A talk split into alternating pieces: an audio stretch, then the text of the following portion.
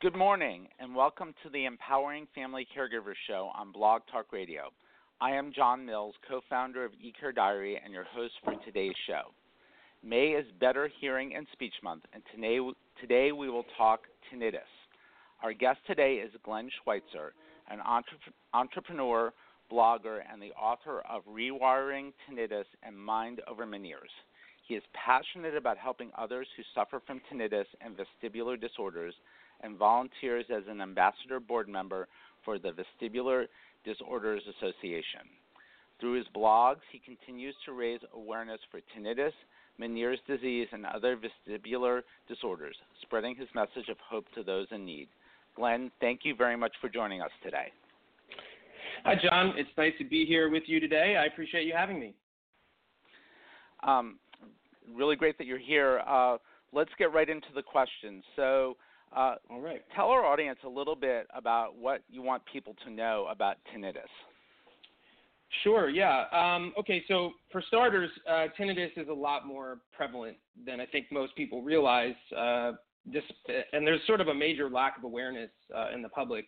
By most estimates, uh, I've seen estimates like that tinnitus affects like 10 to 15 percent of the population. So we're we're actually talking hundreds of millions of patients uh, all around the world. And when the ringing or the sound never stops, it can completely devastate your quality of life. Um, now, tinnitus isn't actually a health condition in itself. It's actually a symptom of one of many of, of many different conditions. Um, and it's not just that classical high-pitched tone or ringing sound that a lot of people talk about. A lot of other noises are possible as well, from whooshing noises to chirps, beeps, clicks, uh, roaring, static, electrical noises. There's there's a lot of other possible uh, annoying noises that are involved with tinnitus. Uh, but the main thing that I, I want people to know uh, is that if you or a loved one is suffering from tinnitus, that there's real hope uh, for lasting relief. Th- there isn't uh, a cure for tinnitus currently, but thanks to this mental process called habituation, you can get to a place where it completely stops bothering you, where your brain just tunes it out of your awareness like it would any other meaningless background noise, and your quality of life uh, goes back up to what it was pr- uh, prior to the tinnitus.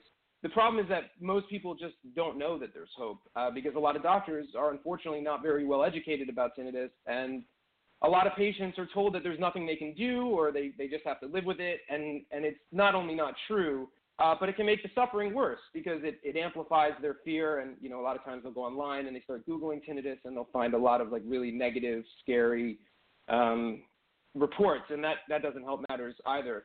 Um, so it's a bigger problem than, than people realize, but there really is hope uh, for tinnitus sufferers. So we'll, we'll, get into some of those strategies for hope, I'm, I'm sure, today.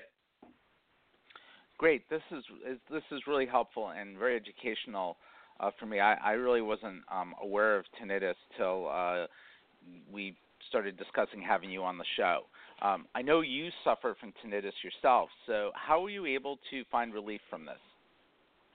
Okay, so my my tinnitus was caused by this really um, severe inner ear disorder, uh, inner ear condition that I have called Meniere's disease. It's a a chronic uh, disease, and it, they don't know what causes it. There's there's no cure, um, and it, the symptoms include like these violent attacks of rotational vertigo where you feel like the room is spinning around you, uh, like a severe feeling of earfulness or pressure in your ears, uh, fluctuating hearing loss, and then loud tinnitus is, is one of the four primary symptoms.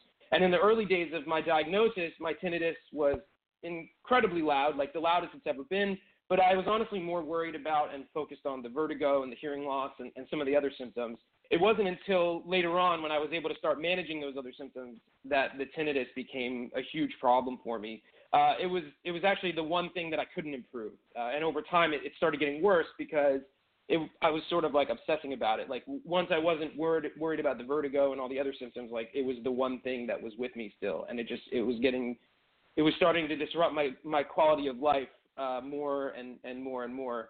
Um, but luckily, I, I, I, accidentally stumbled onto these uh, to a few different techniques that completely changed the way that I react to the sound uh, emotionally, psychologically, and physiologically.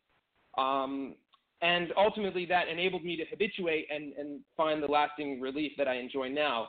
Uh, so it started when I was in bed one night uh, trying to meditate, but getting very frustrated uh, because my tinnitus was so loud that I couldn't focus on my breathing. Now, I was an experienced meditator at this point. I'd been meditating for several years, um, and it was a big part of how I coped with Meniere's disease and just reducing anxiety and lowering stress. And you know, anxiety is something I, I struggled with for a lot of my life.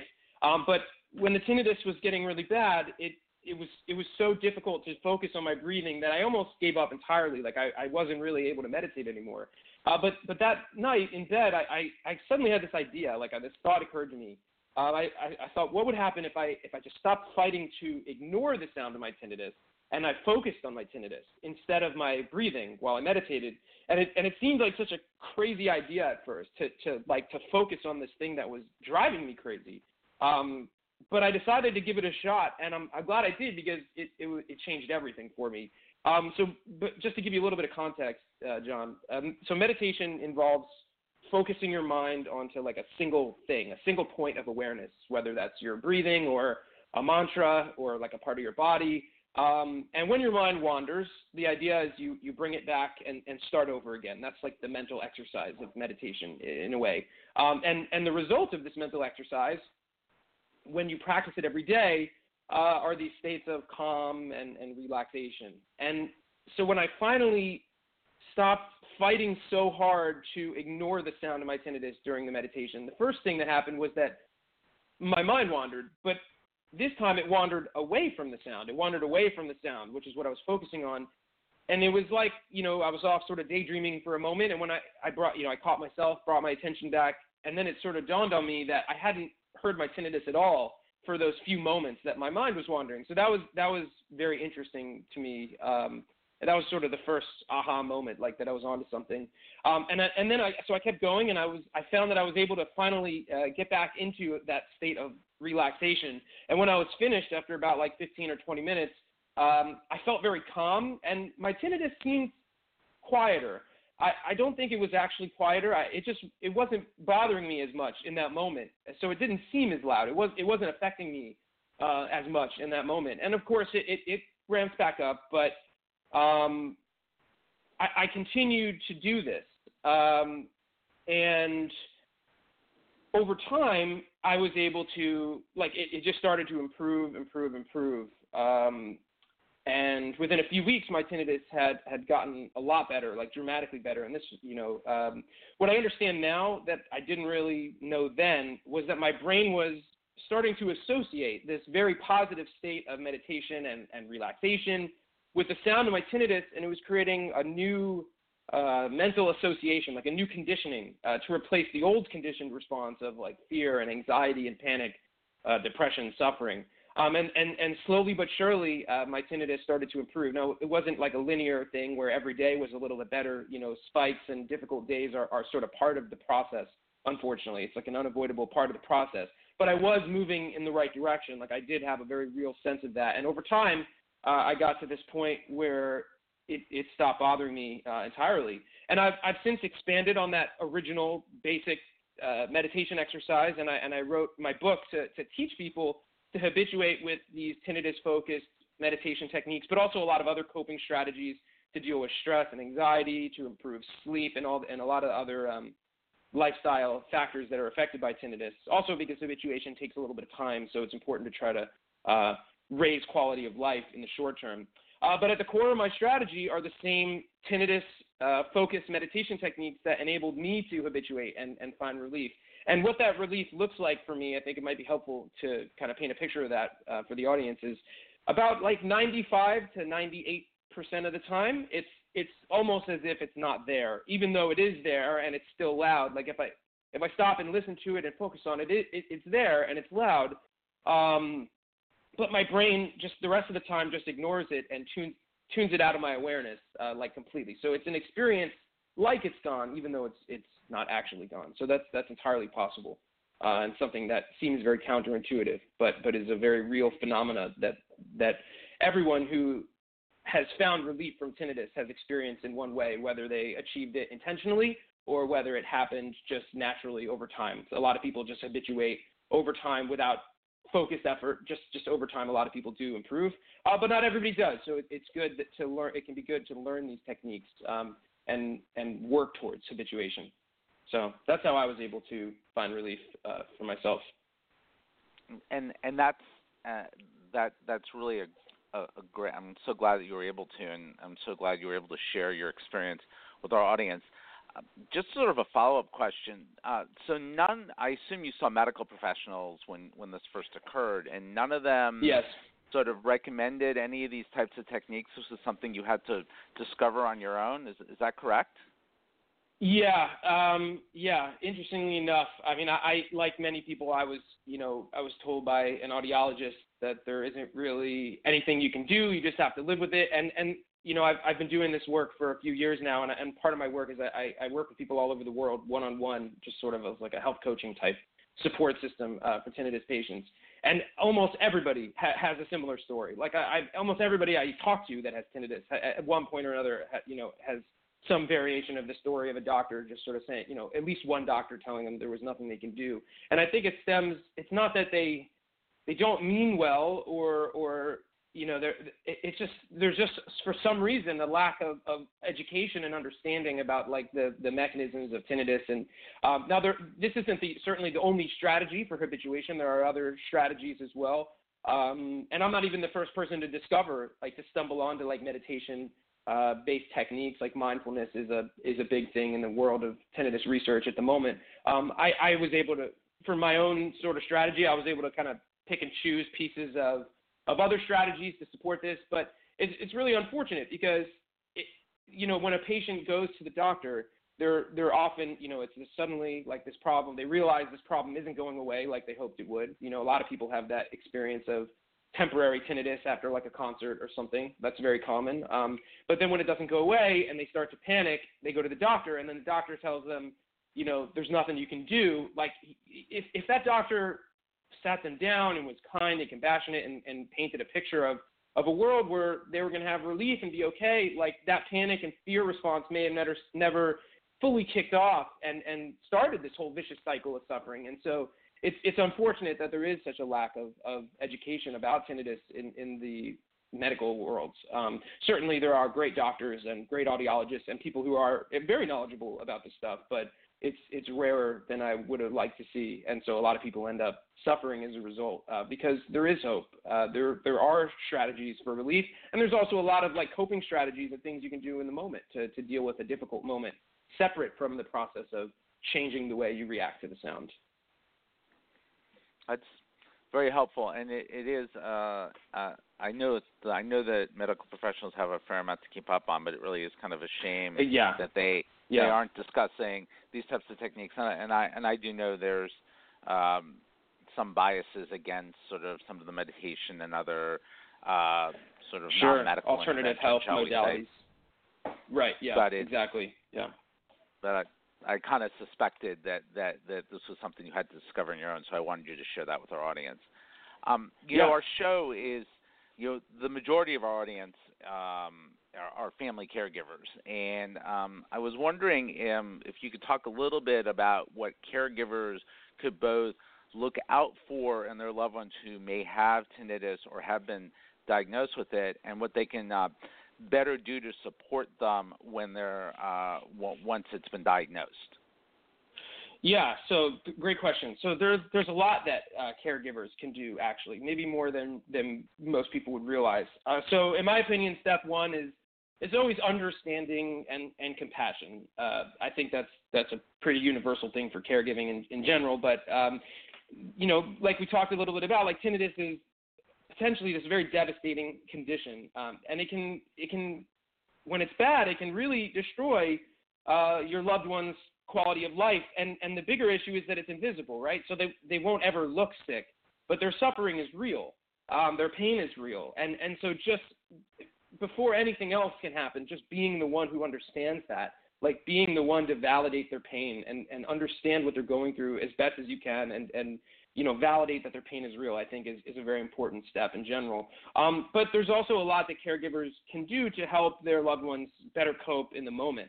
Uh, so one of the one of the biggest challenges with with tinnitus, um, and this is this is this is still true even as you're working to habituate and go, you know, doing the work and going through the process, uh, is that tinnitus rarely ever like stays constant in volume or or tone, and and so it, it, it often fluctuates or, or spikes. You, you, people commonly refer to these sort of fluctuations as, as tinnitus spikes, where the volume ramps up or the intensity ramps up or, or the, the, the tone of sound changes or the quality of sound changes in some way.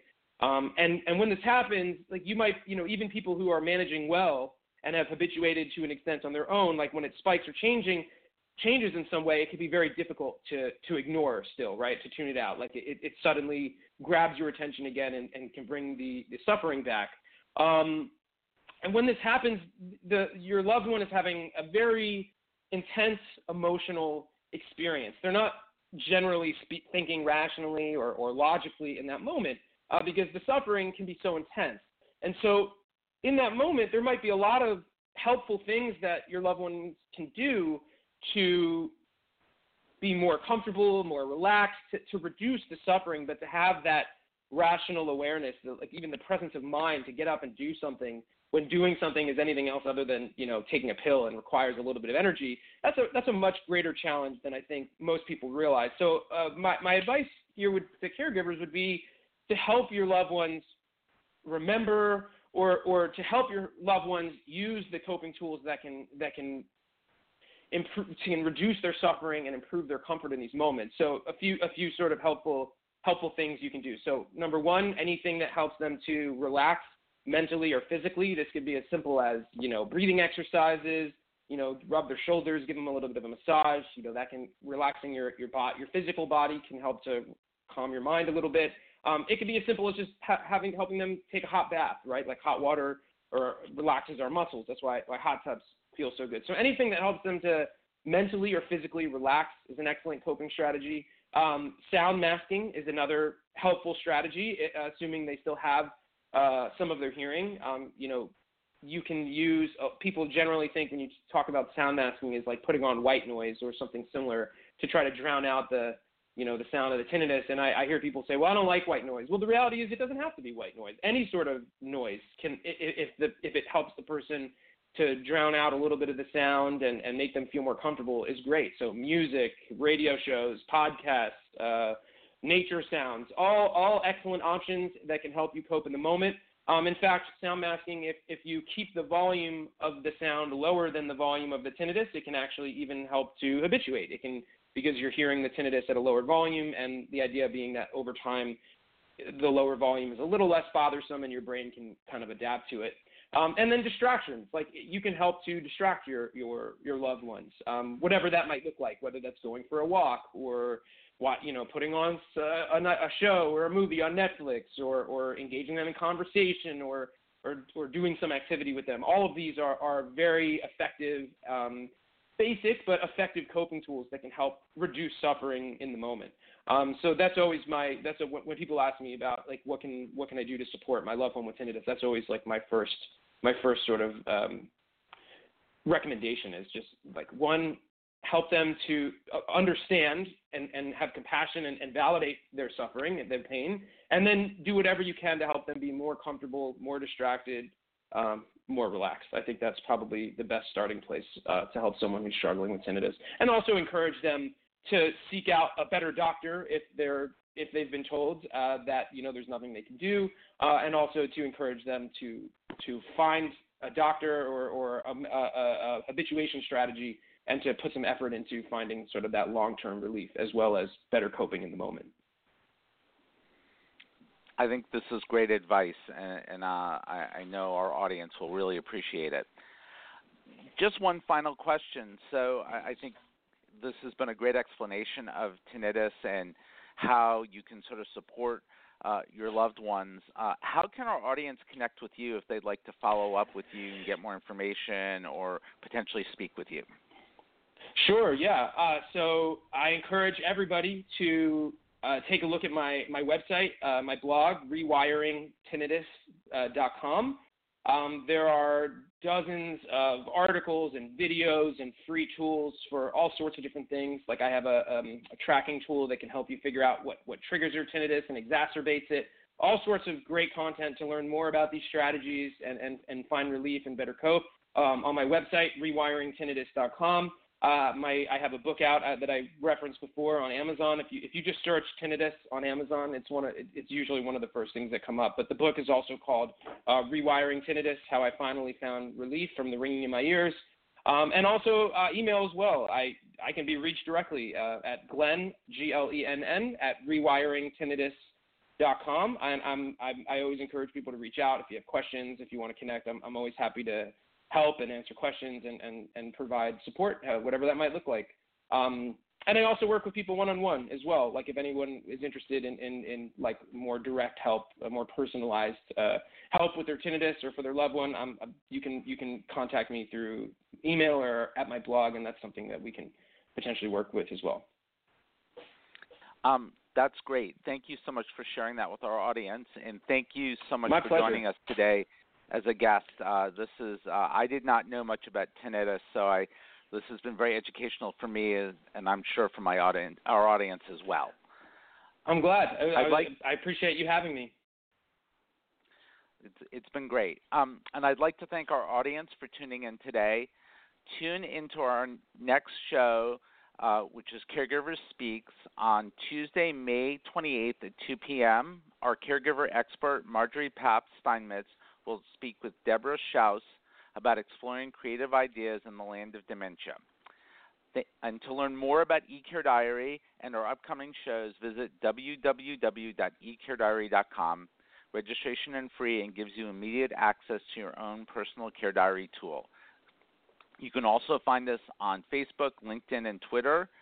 Uh, my address is um, my personal email address. If you'd like to reach me, is jmills at ecarediary.com. We can also we also have a Twitter um, address. It's ecare underscore diary. Uh, thank you again for joining us, and we look forward to having um, having you join us on our next show. And thank you, Glenn, for joining us. My pleasure.